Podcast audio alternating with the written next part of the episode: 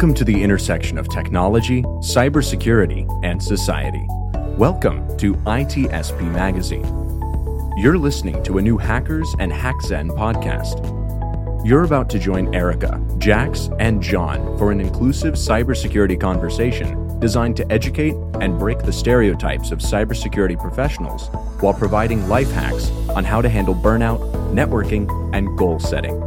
Knowledge is power, now more than ever.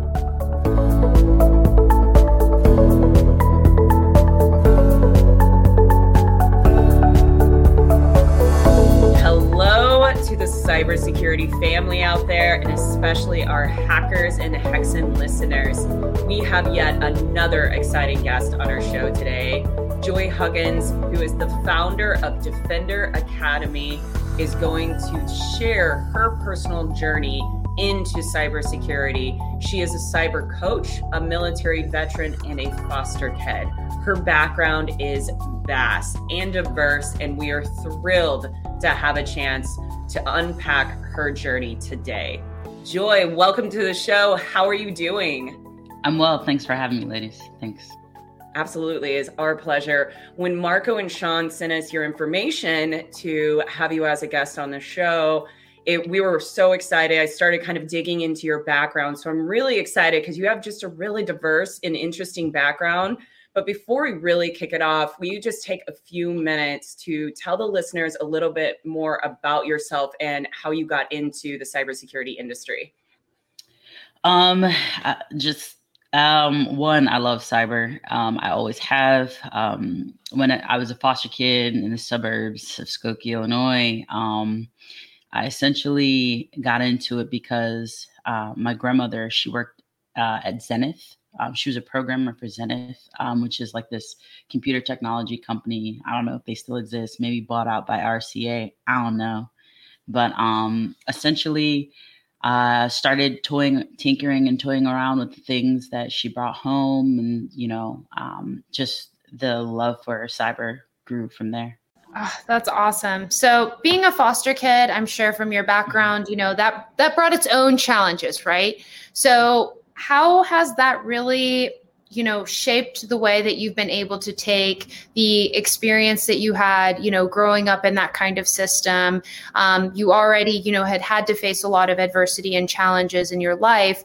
How have those challenges helped to get you to where you are today? I would say that being a foster kid prepares you because it gives you an extra coat of grit and resilience. There isn't much room for um, not completing tasks or or and, and the sense of looking at your life in goals. Like um, if you can't get a family then what's the thing that i focus on? I focus on myself or i focus on the streets or i focus on something else.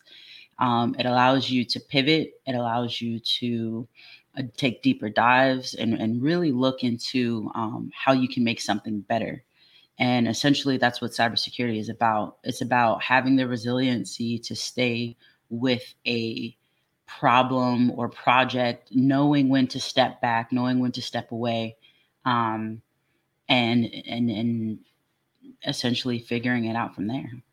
Yeah, and um, and with that being said, Joy, do you find that that resiliency within the need for resiliency within cybersecurity was something that matched up really nicely with your background? Do you think that that was something that was just inherently like natural to you? Um, yeah, I think it came, I think I was blessed because it just came, I'm not going to say naturally. It was one of those things that I had to work less at than the average person. Um, that does not mean I don't have to put in the work. That does not mean that, you know, I'm out here hacking things the first time around or I'm I'm problem I'm solving problems the first time around. Absolutely not. It um I yeah, I, I think that you would need to have a certain level of resiliency when problem solving in this industry because you know cyber something you have to know when to step away to fix to modify to come back to uh, if you don't have that, if you don't have that skill, it really makes it hard for you to progress or or you to solve a problem. Yeah, well said. Resiliency is such a big key uh, in any industry in, in life. And I I feel that and maybe you can clarify this. I feel like the younger generation is maybe not as resilient as uh, we are because, and especially it, with the struggles that you've gone through, and Eric has had her fair share, and definitely I have.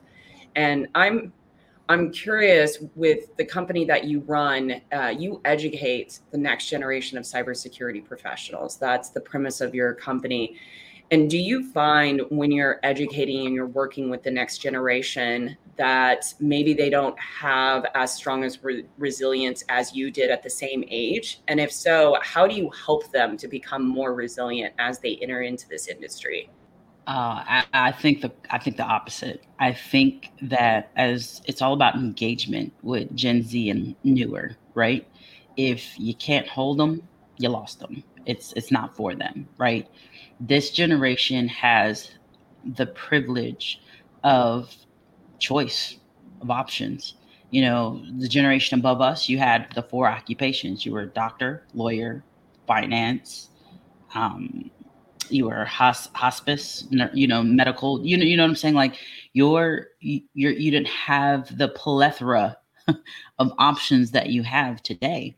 Um, the, the jobs today dive so deep um, into micro subgroups that you can do, you know, um, you can do whatever it is that you want to do. Um, and for if you were a girl back in the day, right? You, you your options were even limited. You were either a teacher or a nurse, or you were stuck at home. Uh, but we have again the girls today and the generation today. I would say they're just as resilient, if not more. I mean, imagine being distracted by everything in life. Just everything is just being thrown at you 24 hours a day but then somewhere and somehow you have to learn how to focus, right? You have to learn how to focus and succeed at focusing. You have to develop a desire to learn with all the different things you can learn. Like, I don't think that it's a lack of resiliency. I think it's more of a, um, I think it's more of self-discipline and and there's a minute difference between self-discipline and resiliency um, and I say that because uh, self self discipline requires you to already establish those goals. You've already have the goals. You already know where you're going, and you know I need to not eat six or seven honey buns if I if I don't want to get fat, or if you know I want to, you know, if I want that those thousand dollar shoes, I know I need to work 40 hours. You know what I'm saying? Like it, self discipline requires you to already be at a place of, I understand my goal and I know what I need to get there. Resiliency is not knowing none of that. Is not is not having any idea of where you're going and having to learn from failure, right? It's constantly being able to accept failure as a teacher vices an adversary, right? So um I would attribute it the distractions as the reason for the lack of focus, right? Um, and so I, I again, I don't know if I if I went around the world answering your question, but uh, TLDR, right? No, I, I don't. I don't. I don't think it's about resiliency. I think it's more about self discipline. But I mean, at no fault of their own because of the distractions. I love that. I love that explanation. That was well defined. And I want to circle back on one of the last things that you just said was about failure, because I think that is a big thing that is more challenging for the social media um, society that we live in because until I, am seeing it more and more now, but a lot of us didn't talk about our failures. We only showed the grass being greener on the other side, which, and we've seen it now through research that the impacts of social media and the negative impacts that it, it can have on us if we look at it in a subjective instead of an objective way. Uh, how do you get through that resil- uh, resilience? But how do you get through that failure, or how do you talk to your students when they do face failure, and you teach them that through failure is where you really receive that growth in your life? So cybersecurity is the best kind of teacher in this environment, if you ask me. Right? You're going to fail so much. You're going to take joy in the lessons you learn from failing. And what I teach my students when they fail is let me rewind back a little bit. The kids today and learning any STEM field need to be okay with failing, right? And the only way they can get comfortable with failing is if they're in a safe space to fail. People are only afraid to fail when the possibilities of failing is so adverse it prevents them from succeeding. If the consequences n- negatively outweigh the positive outcome people don't attempt it. They don't try it they don't do it. We see it with babies we see it with kids we see it with teens all phases of life. And th- that can be prevented if they're in a space where it's okay to fail. So that's why I brought that up about failure. Like my students, when they fail, I'm like, oh yeah, um, no, you didn't do that right. You, you didn't do that right. Um, you know, uh, can we can we try it again? You know, and sometimes, you know, I'll get some angry kids like, no, this is stupid. This is this is dumb. Why do I have to do this? Well, I don't know why you have to do this, but you registered for this class or your parents did. I don't know. I'm not here to obligate you to do anything. But what I would encourage you to do try harder, right? Let's try a different path, right? And I'll walk through the problem with them. And then they'll be like, oh, but I knew that's where I messed up. Yeah, it is. that is where you messed up. I don't even know how you messed up there because, you know, we went over that like 10 times. But I mean, at the same time, you know, like I said, being softer about failing is is the key and how social media plays into broadcasting the failures there's nothing but positivity that can come from that because it it has come from people just displaying the grass is greener on the other side well see i grew up through failures my parents failures you know caused the situation i grew up in in which I learned that I am good. I am I am a kind, I I can be successful, but I have to make sure I don't make those decisions. And so I learned from their failures, right? So and and it just kind of resonated with me very young. You know, I was number 5 of 6, right? So for me, I was able to see, oh, see that didn't work out. You know, um yeah, that didn't work out. You know, my brother got cussed out by my by my grandma, and you know, my sisters were, you know, probably not doing what they were supposed to be doing. I, I learned, oh, okay, you know, and there's so many studies on sibling placement and how usually the more successful ones are going to be towards the latter end, or or you know, or in the middle somewhere, you know, because they take failure as as its teacher. Um, so um, I I to answer your question, I think it is great that people are exploiting their failures. Um, because if we lived in a world where everyone was perfect, there would never be change. There would never be succeeding. We would still look like 30 years ago. So 40 years ago. Yeah, it's so true. Uh, failure is a critical part, and I know I know that Erica is really wanting to take the mic back, but I have one more thing that I want to ask you on failure um, because I always love this this uh, answer. So, can you think of a time recently, within say the last year or two, that you had failure happen in your life that personally impacted you, and how did you handle that? So, I'm all about family, right? I love the family that I have because I, I've always had to quilt my family together. And recently, um, I got into I got into it with my my brother, right? Um, my I'm not gonna say my favorite brother, but if he ever listens to this podcast, he knows, right? and um, he's going through a really tough time. And instead of being an advocate for his mental health and under and being more understanding about his situation, I kind of was like, fix it. Like, it's really not that deep, sir. Just just fix it.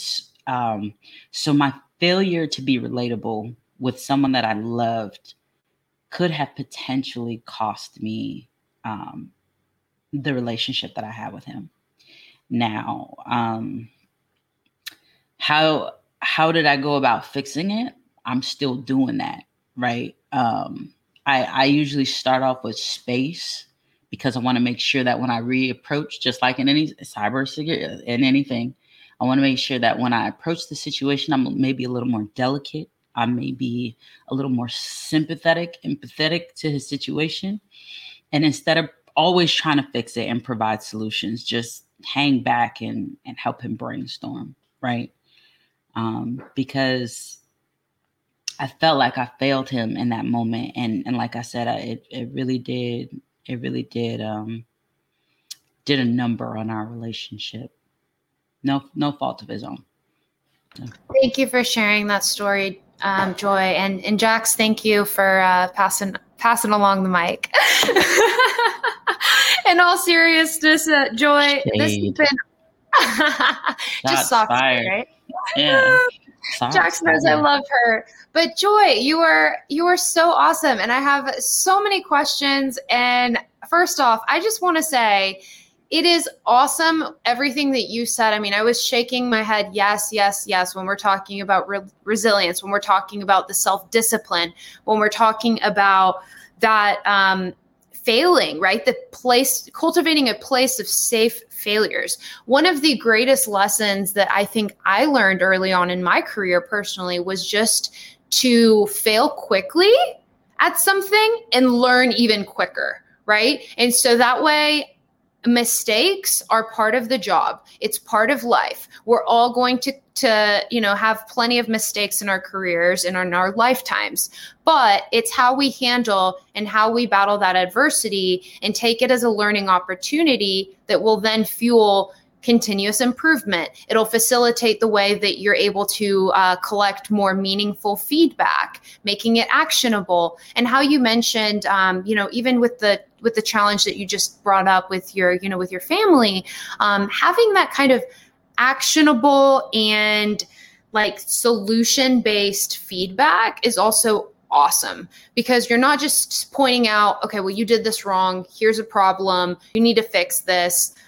I think that it's awesome when us as leaders, you know, we really provide that kind of gut check, you know, hey, what happened here? Because, you know, sometimes someone um, misses the mark because they didn't put forth enough effort. But on the other hand, sometimes the mark is missed because they didn't have the understanding or the guidance that they needed.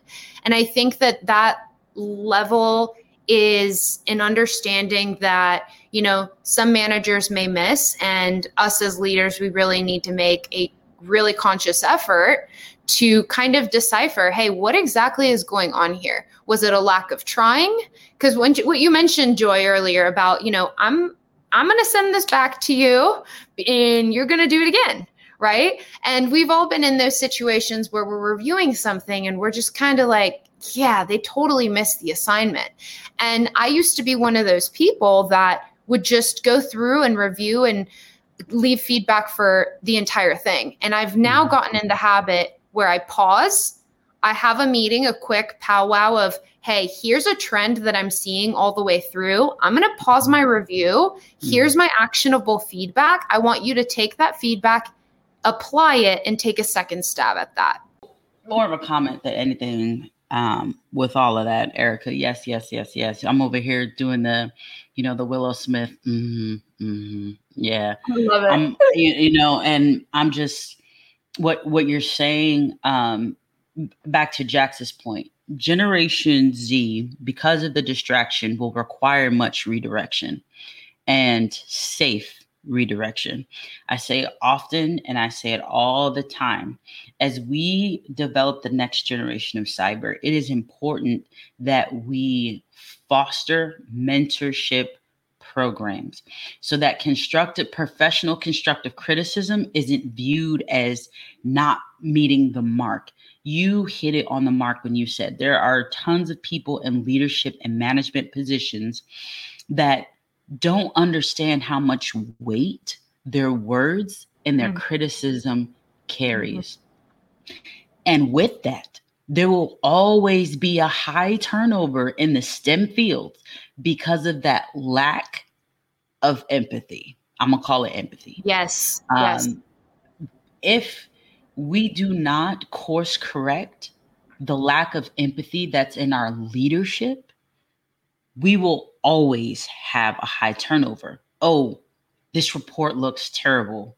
Take it back. Or, hey, you know, you haven't been meeting your performance objectives so you know we're gonna we're gonna we're gonna have to separate our we're gonna have to go our separate ways well what about remediation and well when we told you about the issue that was your remediation well it was an issue I've never dealt with before. How, where's my guidance? Like a lot of people feel, a lot of the older leadership feels like, oh, well, I had to figure it out and I had to struggle and I had to take the six to nine months to figure it out. Mm-hmm. You need to do the same thing. I am not about that. You can dead that. You can dead that. For me, I am not about that. If I have the answers and it's something that I, that took me time to get, now, if you can just Google some sh- stuff, I'm I'm I'm gonna tell you, you got the search engine for a reason. Uh-huh. But if it's if it's something that my experience taught me, absolutely not. Absolutely not. I'm gonna walk you through the problem. I'm like you said, I am seeing a trend that once it gets to about level four difficulty, you're you're ready to quit. And we're on a scale of 10. I, yep. I, I need to figure out what it is that I can get you to get past level four difficulty, mm-hmm. right? Or one of my classes, attendance was a whole problem, a whole problem.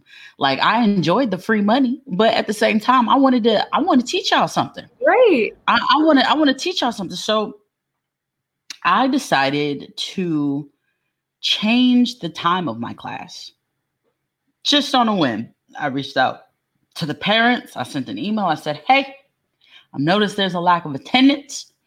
I'm not sure if it's the time or if it's the content, but I would like your your child to provide me with feedback as to what I can do to get them back in the classroom.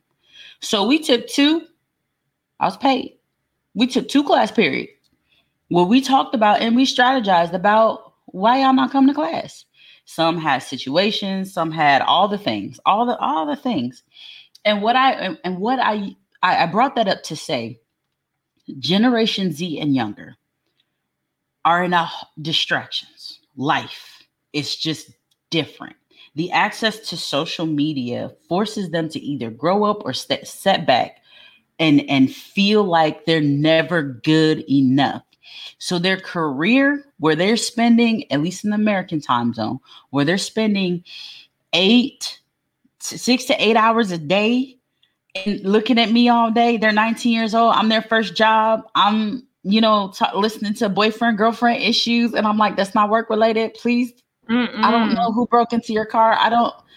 I, I'm just needing you to get where we, as employers and as educators, have more of a parenting job than we ever wanted to ever have. But that doesn't mean the professionalism has to lack either. It's finding that healthy balance of building them up personally with the soft skills and professionally. Being a safe space allows any child to grow and flourish in any environment. You know, I've adopted my own kids. Now that I'm not not a real grown up, I'm I'm almost there. I'm almost being a real grown up. But I I can say that I have had kids with second, third, fourth failed adoptions, and I still can't figure out why. These are some amazing kids that I have. You know what I'm saying? These are these these these kids are awesome. And I'm just trying to figure out where did I mess up to where I'm not getting the same kid that's that's supposed to be all the things. That's supposed to be all the all the all the all the crazy. But wait, mm-hmm. what what am I doing wrong? But what I think is the difference is is providing a healthy space. And when my kids make mistakes, you know, we got to talk about these mistakes. And these consequences are your choice, right? And it, the that took a lot. That my first two, they were unfortunate victims of my military knife chop. Boop, boop. They were the they were the knife chopped, and I feel it and I hate it when I get it back, and I hate it when I hear it when we talk about past and things like that. But uh, it, it was something I had to learn from.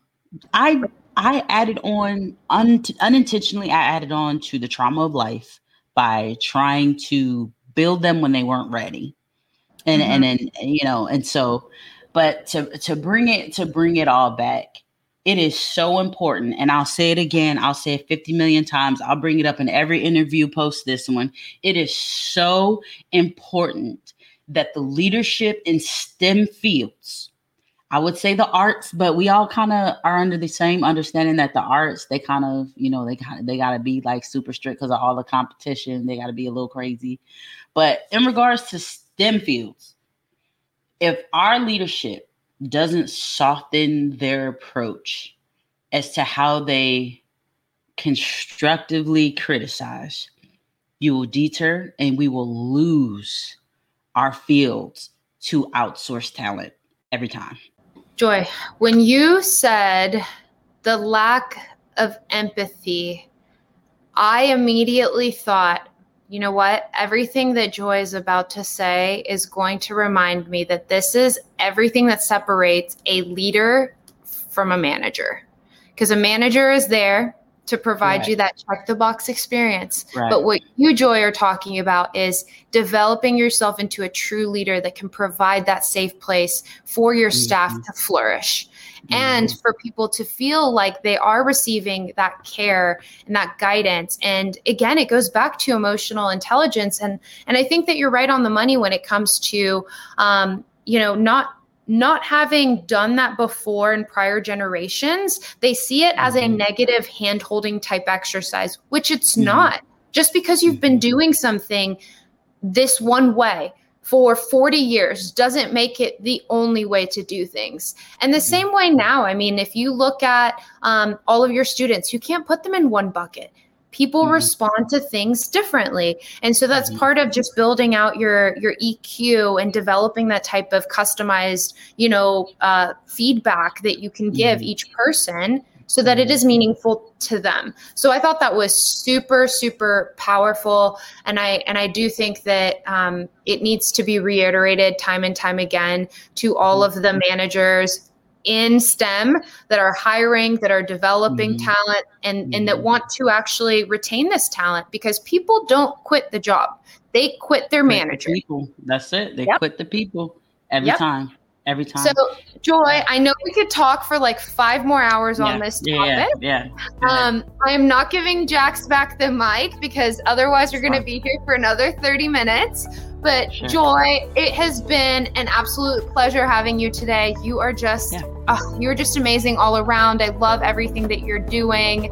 Um, hopefully, we uh, we can have you as a return guest to continue to talk about all of these topics. Um, if any of our listeners are wanting to connect with you, get more involved in what you're doing, uh, what's the best way to reach you? LinkedIn is pretty good for any connections that want to do podcasts or you know YouTube or anything like that.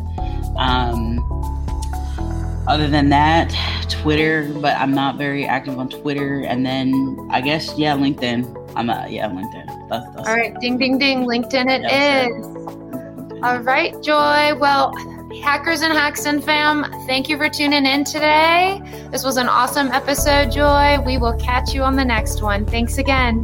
Thanks, Joy. Bye. Yep. Bye.